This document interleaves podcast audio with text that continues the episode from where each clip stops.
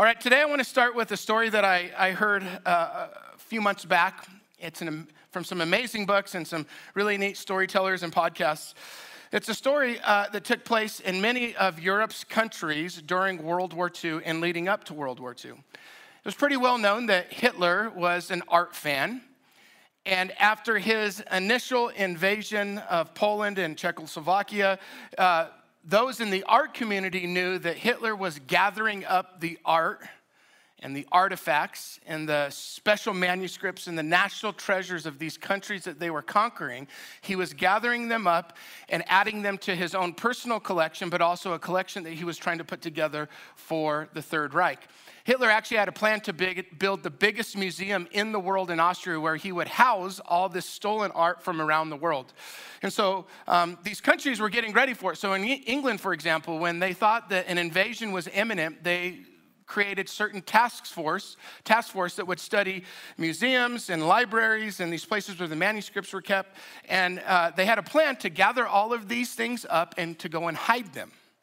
And you couldn't hide them in the city because they were worried that the cities were going to be bombed, which they certainly ended up being bombed. And so they would gather these priceless works, works of art and they would go and they would hide them in old mines, in country farmhouses, in barns throughout the country. And so many of you have seen movies that kind of capture the, this thing that was taking place in the middle of the war, Monuments Men and the Woman in Gold, how people were saving and recapturing all of this old stolen art. The Germans were committed. They literally had thousands of soldiers that were a part of certain regiments that were dedicated to moving in right behind the initial, the first soldiers that were going in on these as they were invading certain countries, and they were racing to these museums and galleries to grab the art. And so they were committed. And the Germans actually had a little black book they called it for every country that they were going into. Here are the museums, here are the galleries, here are the libraries that you need to go to, and here are the things to get. So in, in France, this is my favorite story. Uh, the Louvre was basically emptied out just a few months before the summer invasion of 1940. And a certain piece of art was one that was very elusive that Hitler was looking for the entire duration of the war. Hitler loved the Da Vinci's, and there were 16 uh, Da Vinci's that were around at the time, and he wanted the most famous of all of them. Do you know the name? The Mona Lisa. So the Mona Lisa was taken down off the wall of the Louvre and placed inside a custom crate. The crate was uh, covered on the inside with velvet just to protect the, this, this masterpiece, but on the outside it would look just like a crude um, old wooden box. And the only thing that identified that box as being the box that housed the Mona Lisa were three circles painted on top of the box. And this was something that the uh, leaders did is they, they would indicate the value of certain paintings with these circles. So one circle was somewhat valuable, two circles was more valuable, and three circles meant priceless, the most valuable during the six year period of time, the Mona Lisa was moved around five different times to different small castles in the French countryside where it was assigned certain people to watch over it and protect it up close and also from a distance. And there was one occasion where the Nazis were actually in the same building, in the same room as the Mona Lisa, but they couldn't find it. And it survived. And we're so grateful that things like that did survive because so much art has not been recovered. Billions. That's not an exaggeration. Billions of dollars worth of art and fine masterpieces and, and national treasures have not been found. But I tell you that story because I want you just to think about all the, all the steps that were taken, the energy, the, the risking their own lives to protect these special treasures. This is just one story of thousands where people went to great lengths to protect those things that were priceless. Now, I tell you that story because we start a series today on the parables. It's called Parables, the Kingdom Revealed. And the parable we're going to look at today is the parable of a treasure that is found in a field, a priceless treasure where, like in the story from World War II, great lengths are taken to not just protect it, but to obtain it. And so we're going to get to that in a moment. I do want to say a few things about the parables, and this may help you in your own personal time as you read the scriptures or as you listen to the series and for the next couple months. A parable is meant to be a story that illuminates something mysterious, okay?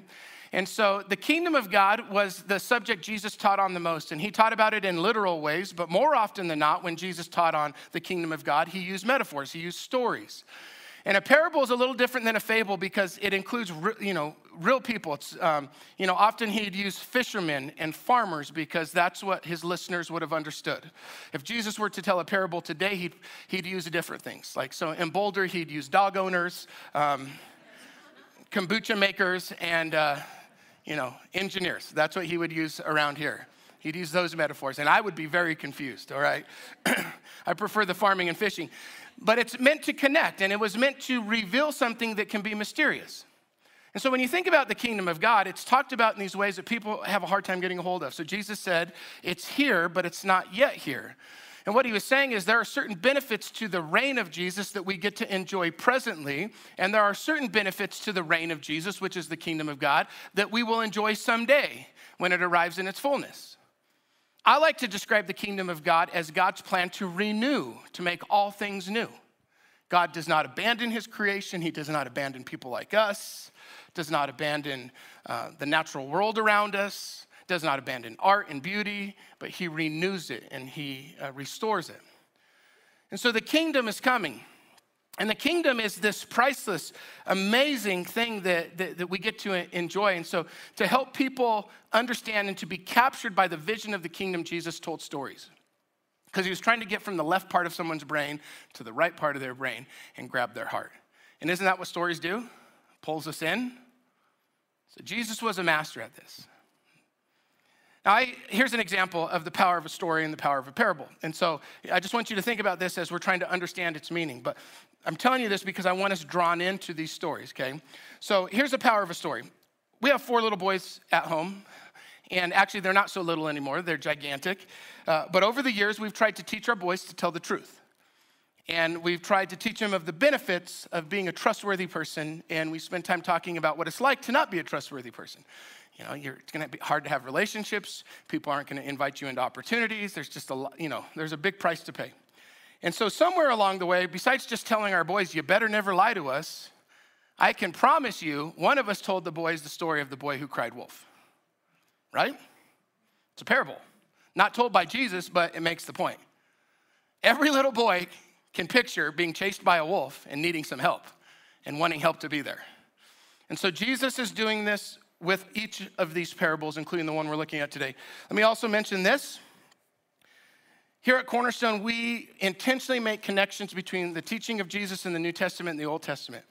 I could make a case that every parable Jesus taught is in reference to some old New Old Testament story. Okay? So not only is he telling them a story in a familiar way to help them understand something about the kingdom now, he's connecting it back to a story that they that already had meaning and appreciation from his listeners. So, the most famous of those examples is a famous parable called the prodigal son. Many of you know it. There's two brothers, and they have a father. The re- youngest son is rebellious. He runs away. He squanders his father's inheritance. He comes back, but the father is gracious. And the father in the story is meant to illustrate God. And he receives the son, and, and he just lavishes love and forgiveness upon him. But there's an older brother in the story who is angry and judgmental. And both of the brothers in the story represent us. Well, Jesus told that story. What does that story connect to?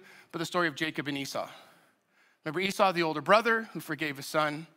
Jesus told the story that way to say, You're not like Esau, you're like this brother. So he's trying to get to our hearts when he tells these stories, these parables. And so, saying that, let's go to Matthew chapter 13. This parable is just in one verse, verse 44. And here's what I want you to listen for I want you to listen how the kingdom of God is meant to be treasured, the kingdom of God is a promise, and the kingdom of God is meant to be a priority in our life right now in this moment. So, Matthew chapter 13. The kingdom of heaven is like this, or is like a treasure hidden in a field. When a man found it, he hid it again, and then in his joy went out and sold all that he had, and he bought that field. So, really simple. You keep reading, you see that there's a similar parable that follows this a man that found a great pearl. There's a parable that follows about uh, some fishermen who catch a great number of fish. But today we want to focus in on this idea of the field and the treasure. So, here are a few obvious just observations that we can make in just first reading. This king or this parable certainly is meant to illustrate the value of the kingdom. It's likened to a great treasure that is worth any sacrifice. And so the value of the kingdom is meant to be something that we wonder about. It's immeasurable. It's the only system in the world that leads to human flourishing, at least for all people. It's the only one that has the opportunity to allow every person that's ever lived to flourish. It's the only righteous kingdom. It's good, true, loving in every way. It's the only kingdom that heals rather than harms. It's a kingdom that unifies rather than divides. It's a kingdom of power, yet the power in this kingdom is not used to crush or oppress or to win or dominate, but the power in this kingdom is used to lift others up and to set them free. And the thing above all other things that separates this kingdom and gives it its value and separates it from other kingdoms is its king. Jesus right now literally sits on a throne. It's not, that's not a metaphor. He is on a throne in heaven, the right hand of the Father. There is a metaphorical chair, by the way, next to him that's the seat that we sit in at the right hand. And that's a picture of our standing with him, but he sits on a throne. And Jesus is different. He's the only righteous king that has ever lived. He's the wisest, bravest, most loving, most gracious, courageous person that has ever lived. And he sits on a throne and calls himself a king. And we're told in the scriptures just this, this idea uh, uh of the kingdom of God is so important to God that it's the thing that Jesus taught on the most, but Jesus is referred to, especially in the end, as a conquering king. He returns that way. So he came in a humble way. It'll be the same humble Jesus, but he returns as a conquering king when he comes back someday. The kingdom of God is an immeasurable treasure that continually surprises us of its value. One of the surprising benefits, I use that word a couple times here, uh, that I've enjoyed being a pastor now for 20 years is you get to journey with people through different seasons of, of their faith journey. And so at the beginning, people have this fresh faith, and then that kind of goes away, and they have to have a more sustaining, mature faith over time. But when you hear people talk about the surprises they continually have with God, it's neat to hear it. Like there's always something new, there's always something more. There's surprises the way God can connect with us, speak to us how close we can feel to Him, the purpose that He can give us, the way He provides, the way He leads. Those are all, all surprises. The kingdom of God is this great treasure that continues to surprise us with its value. Just a couple years ago, there was a very, very lucky man who went to an estate sale near Boston. And he bought a painting that day for $30 of a famous turned out to be a famous German painter from the 1500s. Now, at the time, he wasn't sure that the, the painting was from this artist, but he saw the initials down below and he thought, knew enough about this artist that he thought to himself, this painting certainly could be worth more than $30. Well, it was. That painting of a mother holding a small child has been valued at over $50 million by certain museums in London. And one of those museums is trying to get a deal for that and not pay $50 million, but get the painting. What a surprise, right? We're all going to be running around estate sales just buying every. There's enough of those stories that just get us excited and we think we're not wasting our time buying more junk, but that's exactly what we're doing. The kingdom of God is full of surprises. It's immeasurable in its value. Now, that is why it, it's, so, um, it's so easy to understand why this man in the story makes incredible sacrifices, and I want you to see the connection. When something is this valuable, every sacrifice, every step, every loss, every cost that goes towards obtaining that treasure is worth it. Everything is justified that this man does in the story. Everything he gives up seems small and meaningless. There's no price that a person would not be willing to pay if they understood its value. In other words, you have nothing if you don't have this, and everything is worth losing to get it. And so the man in the story makes an incredible investment in what stands there right in front of him. You see that? In that moment, he goes and he sells everything he has to obtain it. And I think he would say something like, If I don't have this, I don't have anything at all. Now, those are the two obvious observations. Here's what's less obvious to us that is the man's motivation and his emotion. Look what it says. And then in his joy, he went and sold all that he had and he bought that field.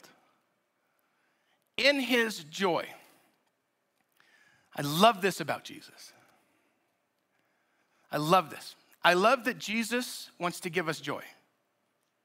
And the reason that's so special is not just because, oh, he's nice, but that's the thing every one of us ultimately is after. We all want joy. Joy is that settled contentment and peace that God can give you. It's passion and purpose. It's knowing that you're loved by someone else and secure in who you are. It's like that combination of all those things produces joy. And joy is resilient. Happiness is not, but joy is. In his joy, he went and sold all that he has. You know, Jesus is leading us somewhere the arc of history, as described in the Bible, is not just us making laps.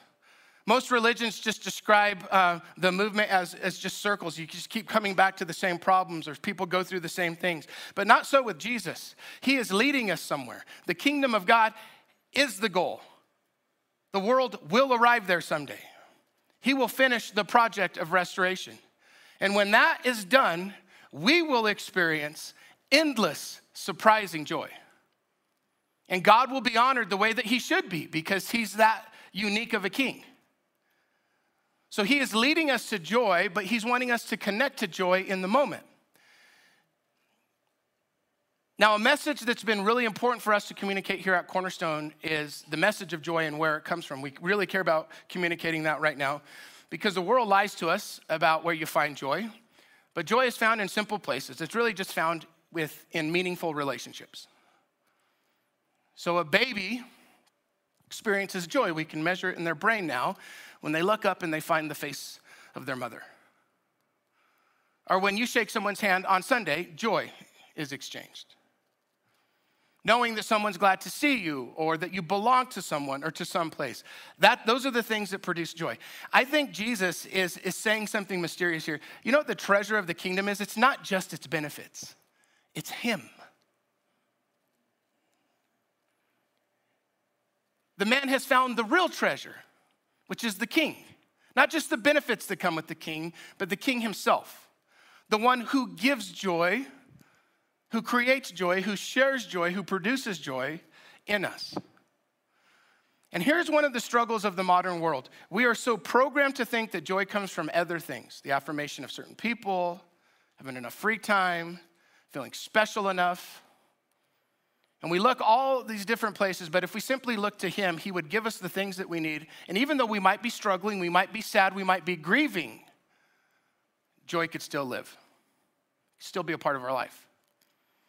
So it's important to see that there's huge value. The sacrifice was, um, was measured, but it certainly was appropriate.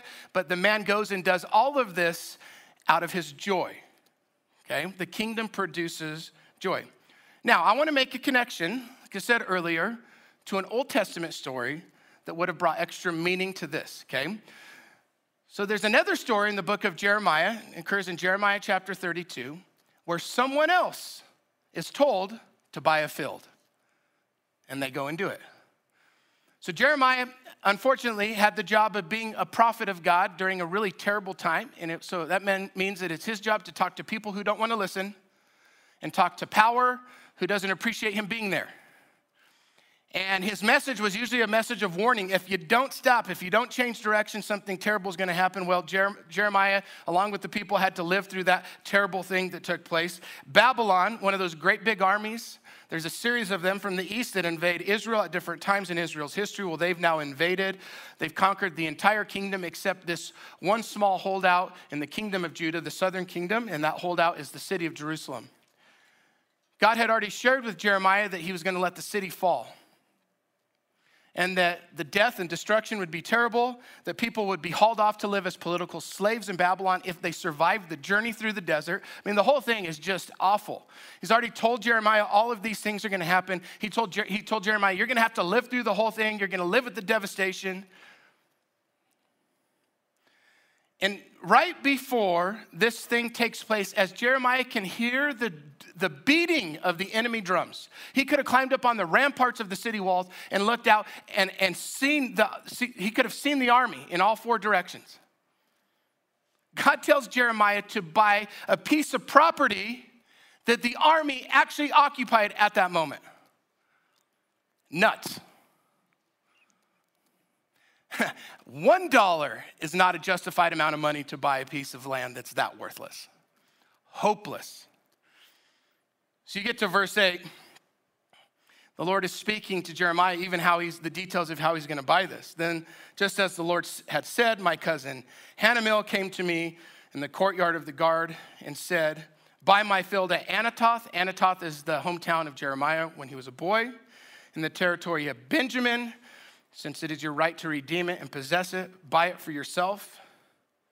I knew it was the word of the Lord, so I bought the field at Anathoth from my cousin Hanamel and weighed it out for him 17 shekels of silver. I signed and sealed the deed, had it witnessed, and weighed out the silver of the scales. I love that the cousin comes to him. The cousin's trying to get rid of this, this worthless land because he sees what's about to happen. No one can even use it, there's an army on it. And the only person in his family crazy enough to buy the land is a prophet. That's what prophets are like. They are awesome, but they are wild. See, Jeremiah had heard something from the Lord. He buys this worthless piece of land. A piece of land that he would maybe never walk on, he could never grow anything on, in a country that was about to be just crushed a third of the city is killed. A third of the city is hauled off. The temple is destroyed. The walls crumble. The houses are destroyed.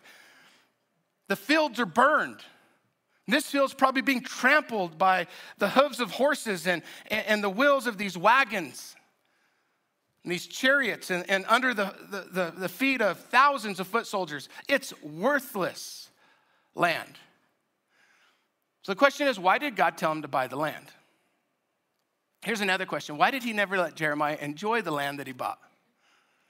See, Jeremiah is given to us as this amazing example of how you put trust in God's promises. So, the first story is a man who's purchasing a field to receive the benefits that it has in that moment. This story is a man who purchases a, purchases a field because he has faith in the promises of God that are yet to come. So imagine this Jesus' friends, his disciples, these, these people that part of the crowd, they're sitting there listening to Jesus talk about the treasure in the field, and they probably looked at each other and said, I know someone else that bought a field. It would have been really convenient if Jesus would have taught this parable standing in front of that field that Jeremiah bought, because it could be identified at that time. I looked, he wasn't there. That would have been, made it really great for this sermon. Thank you, Jesus, for not giving me that detail. But I know that there are people standing around saying, you know who else bought a field? Jeremiah's purchase of that field had always stood as like this incredible example this is what faith looks like. In the midst of hopelessness, in the midst of despair and destruction, but even before it's done getting worse, you hope in God, you trust in God, you invest in His kingdom, you say yes. So Jesus tells the story. It's no coincidence that he connects these details so that people might begin to think, wow, is this like what happened to Jeremiah? Eugene Peterson says this about the purchase of that field in one of my very favorite books called Running with Horses. It's on the book of Jeremiah. He said this At that moment, Jeremiah bought a field on which he would never plant an olive tree, prune a grapevine, or build a house a field that in all probability he would never see, ever see. Why did he do it? For the most practical of reasons. He did it because he was convinced that the troubles everyone was experiencing were at that very moment being used by God in what would eventually turn out to be the salvation of the land. I mean, that's vision to know that God is moving things in that direction towards renewal, resurrection, it's amazing. Let me prove it to you that I think Jesus was making a connection here between these two stories. So if we go back to Matthew 13, so if you have your Bible, you can follow along. Um, I'll just tell you what follows after this verse 44 where he talks about the treasure in the field he talks about the pearl the man who finds the pearl then he talks about the fishermen, and there's some dividing up and, and, and there's, some spe- um, there's some language of judgment that god will judge the world which is what a good righteous king does he ends what's evil but then he gets to verse 51 and he says this have you understood all of these things and he makes another reference to a treasure here so the disciples say yes, but I think Jesus knows that they don't understand. And I'll admit, this passage can be hard to understand. So I'm just going to give you my best interpretation. Have you understood all these things? Jesus asked. Yes, they replied. And he said to them, Therefore, every teacher of the law who has become a disciple in the kingdom of heaven is like the owner of a house who brings out of his storeroom new treasures as well as old. This is where the urgency and the priority of the kingdom needs to be communicated. Jesus is saying, Yeah, it's like Jeremiah. Be, living in the kingdom is living with hope in a future promise. That's the old treasure. That's part of faith that God will continue to do or God will do in the future. But you know what else is a part of faith? What God is doing right now. That's the new treasure the treasure in the field that's right in front of you in this moment. N.T. Wright says this about the urgency and the priority of the kingdom.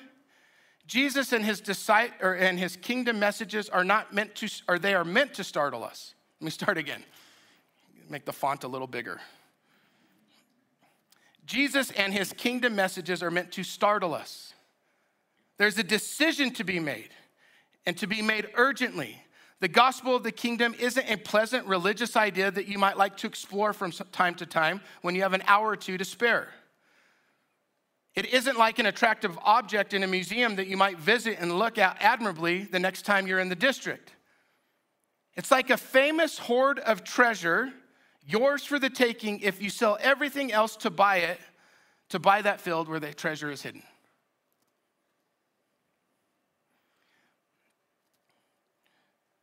So this gets my mind thinking about other things Jesus said. Lose your life for my sake and you will gain it. Or, or how Jesus shows up in the, in the book of Mark. So the first words Mark records Jesus saying, so they're not the first words Jesus said, they're the first words Mark chooses to write, are urgent words. The time has come. The kingdom of God has come near. Repent and believe the good news. There is old treasure Jesus doesn't throw out the old treasure, he builds upon it, and there is new treasure. You have the promises of God, and you have the present reality, the power of God, the renewal of God right now in this moment. I mean, I wish we could have been there. I wish we had the Jewish worldview that they would have thought of. I wish they would have had years and years of the telling of the Jeremiah story to just illuminate this one verse that Jesus said the kingdom of God is like a treasure hidden in a field that a man went and bought. In his joy, he purchased it. See, there's a message here, and that is that the kingdom is worth it, it's worth any sacrifice. The kingdom is something that you can count on, that you're gonna have to do the hard thing of continuing to have active faith to keep trusting that God will fulfill his promises. That's hard to do. But it's a kingdom that we urgently prioritize in our life right now and we get to enjoy in the moment. Now, saying that, I want to take us to our challenge, okay? So, all, this entire message is all for this moment, kingdom assignment number two. So, I want you to grab your card, and um, I'm gonna make one last connection here. So, um, take you to a passage where Kingdom Assignment 2 comes from, but let me take you back. So, back in January, we started something here called Kingdom Assignment, and I introduced Kingdom Assignment 1.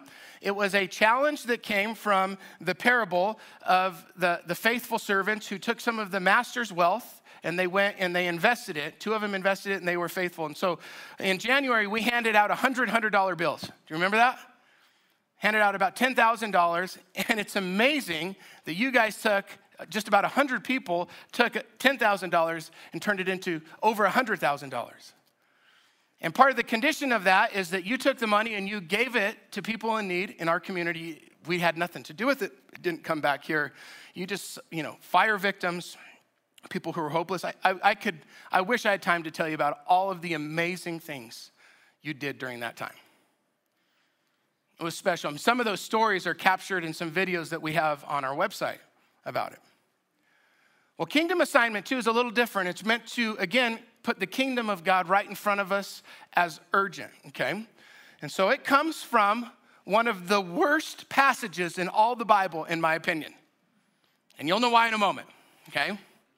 No one likes this passage, but I want to explain it to you because it's not quite so bad, all right? It's not quite so challenging. Matthew chapter 19, verse 16. Here's a conversation Jesus is having with a young man. Just then, a man came up to Jesus and asked, asked him, Teacher, what good thing must I do to get eternal life?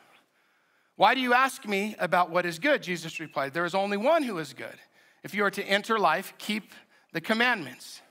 Which ones? He inquired. Jesus replied, You shall not murder, you shall not commit adultery, you shall not steal, you shall not give false testimony, honor your father and mother. So he's naming some of the Ten Commandments. Then he names the greatest commandment of all of them and love your neighbor as yourself.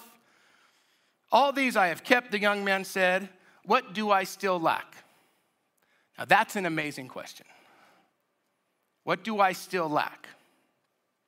It's, out, it's getting out like old treasure, new treasure kind of stuff. Jesus answered, If you want to be perfect, go and sell all of your possessions and give to the poor. And you will have treasure in heaven, then come and follow me.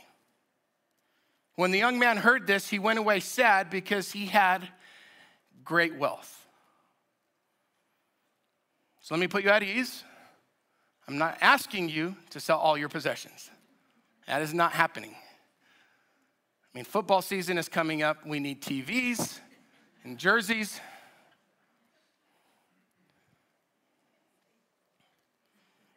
Okay, Jesus is saying the same thing he said in the parable, but he's getting at it a different way. You can have everything, but if you don't have this one thing, you don't have anything. Okay?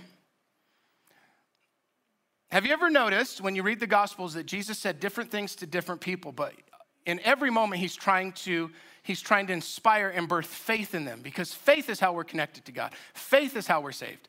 But he talks to them in different ways to specifically like a different a unique kind of faith for them. So for example, the woman at the well, Jesus talks about marriage and men and sex. And to Nicodemus, he talks to him about his good moral standing and his religious uh, fervor. But to the rich young ruler, he talks to him about his wealth. Why does he do that? And this is how Jesus is really, really dangerous.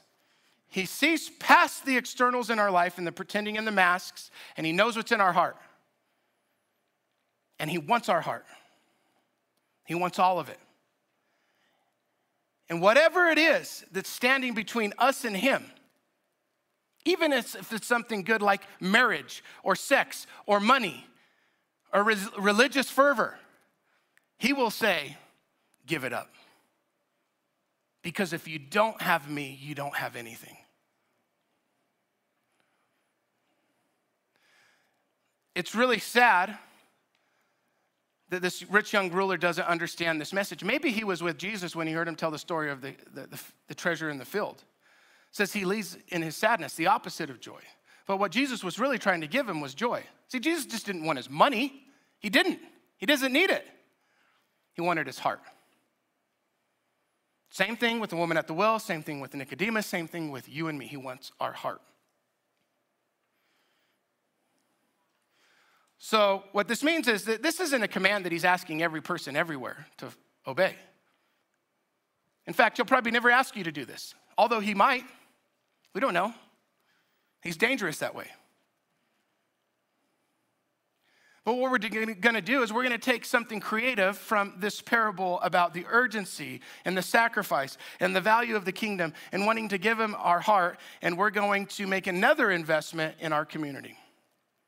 And so, coming out of these parables and the story of Jeremiah that I shared earlier, and out of this, this message that Jesus shared with the rich young ruler, comes kingdom assignment two. And this is what it is.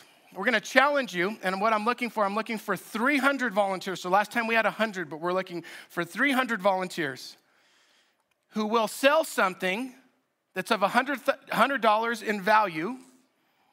And then what we're gonna do is we're gonna hold on to that money, and later this summer, we're gonna come together and we're gonna put it together, and we're gonna care for people in need in our community.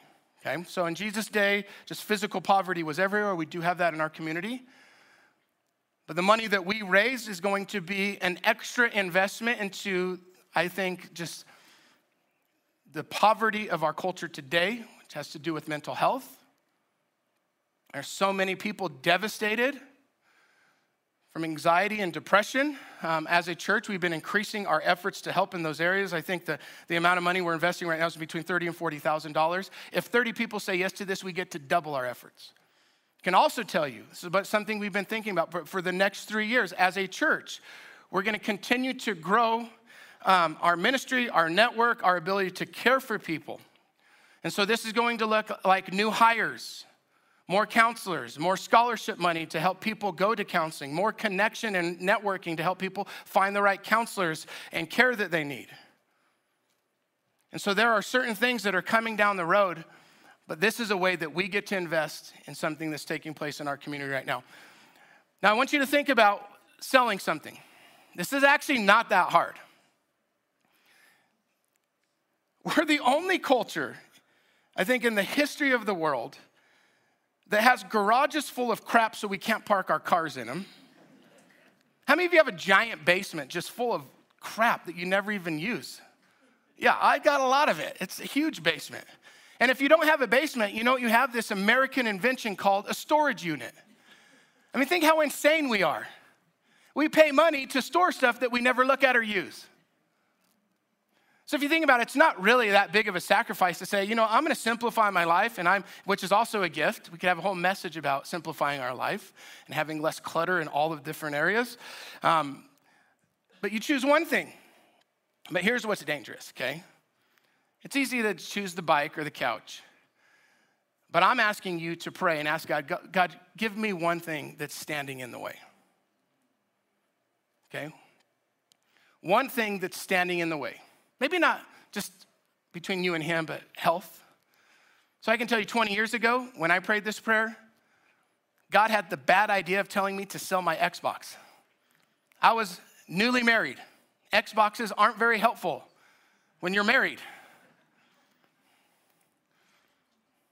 I asked him again. I said, Are you sure? Like, can I sell, uh, I don't know, can I sell my bed? I need the TV and the Xbox. But I've heard of people selling cars, like thousands of dollars worth of liquor, something that just represented this like over, you know, this overdraw towards security. See, what we're getting at is we're at, wanting to ask God, God, show me what's standing in the way. Tim Keller calls them idols, and this is the way you identify an idol that it's something that you love, trust, and serve more than God. So, God, what is it that's in the way? Maybe He's not going to tell you anything because you're doing better than I am right now. But you can still simplify your life. You can join others and do something meaningful. And we can make a contribution to our community in an area that's really needed. Let me mention a few things about mental health right now in our community. We're told you can find this stuff, it's really available to just about anyone. But one in five Americans just this year will experience mental health issues and need resourcing and support. One in five. One in five children, we're told, will need resourcing. In fact, many of us think that that number is bigger from what we're hearing from the schools. One out of every 25 Americans this year will deal with some uh, serious, debilitating level of mental health, meaning that they can't, they can't operate on their own. This happens in our church, like literally on a weekly and monthly basis. And what a good place to struggle, by the way. Like, th- we want you to know this is a place to struggle. It's one of the safest places to struggle. We want you to struggle here. But we want to experience God's shalom. Boston College did some research, uh, just the effects of the lockdowns. And in the first six months of the pandemic, anxiety increased 50% in the country, depression increased 44%. That's just in the first six months. In the demographic of, of people between 18 and 29, the numbers are higher. The increase was 65%. Or 65% increase for anxiety in, in people that in that age group, and 61% in that age group increase, experienced an increase in depression. It's actually sad. What we did was devastating to people. I mean, we understand in some levels why we did what we did because we're protecting people physically, but it's devastating.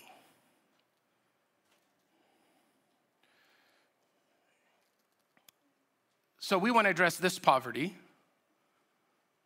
And by the way, we're all poor in spirit. It's one of those blessed things, right? When we realize I can't fix myself on my own. I'm not enough on my own. I need Him. So, again, sell something of $100. We're going to come back this summer. We'll give you details of how to do that in the months to come. And then, as a church, we want to double our efforts just this year in how we're helping care for the needs of our community. So, if you grab your card, I know some of you have already done it, but you, there are two QR codes on the back. You scan the first one. By the way, if you don't know what a QR code is, you point your, turn your phone on, you point it at it. I was taught this a couple years ago by our staff. They laughed at me. It'll take you to our website where you can find out about Kingdom Assignment 1. There'll be more details about Kingdom Assignment 2 there. Actually, that's the bottom one. The top one is what I'd like for you to do today. So pull your phone out. And if you're one of those people that's ready to say yes, and I would love for you to be a part of this. I you to scan that top code. If you're watching at home or you don't have a smartphone, you can text the number behind me with that, that keyword phrase, and uh, you'll get connected into our, our texting queue.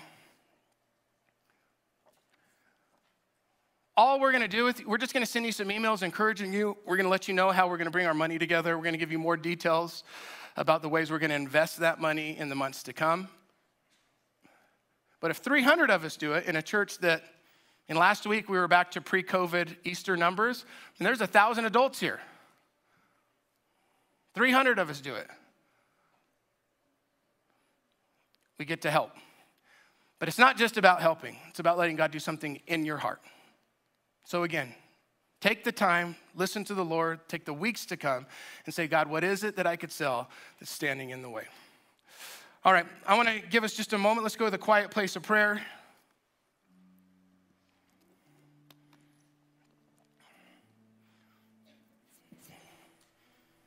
Let me just remind you of a few things. The kingdom's a treasure, the king's the greatest treasure. If you don't know him, there's never been a day of your life that he has not walked with you, looked at you, and smiled. You belong to him. And the kingdom is in front of you, and he's not asking you to give up everything. He's just saying, have some faith.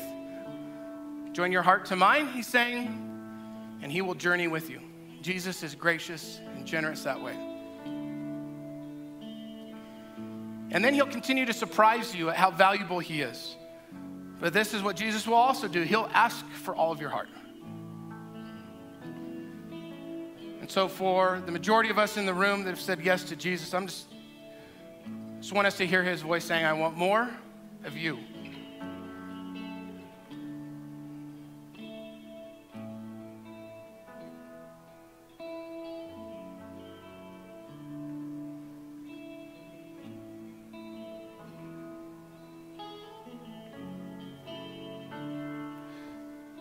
Father, faith right now feels like risk. Give us faith like Jeremiah to trust in a promise, even when all seems lost. Give us the urgency of the man who bought the field to get the kingdom. Give us that urgency to make it a priority right now. May we be more committed to the kingdom of God today than we, we were yesterday.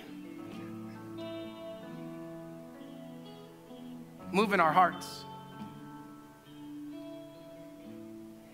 And Father, as we close, I want to bless this project, Kingdom Assignment 2, here at Cornerstone, and in the other churches in the community that are taking part as well. Father, I ask for an increase of joy in all of us. I pray, Father, that you would speak to us. I pray that you would free us from those things that are keeping us from you. And Father, we also bless the good that you're going to do. We pray for those that right now struggle with their thoughts, their emotions, their feelings.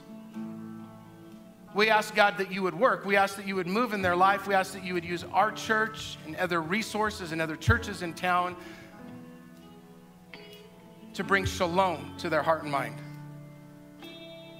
Father, I pray that this would be a joy factory. I pray we announce the kingdom. I pray that despair would be pushed back because of what you're doing. But let it start in us, let it start in our hearts, and then may you use what we bring together. And we pray this in Jesus' name. Amen. Let's stand together.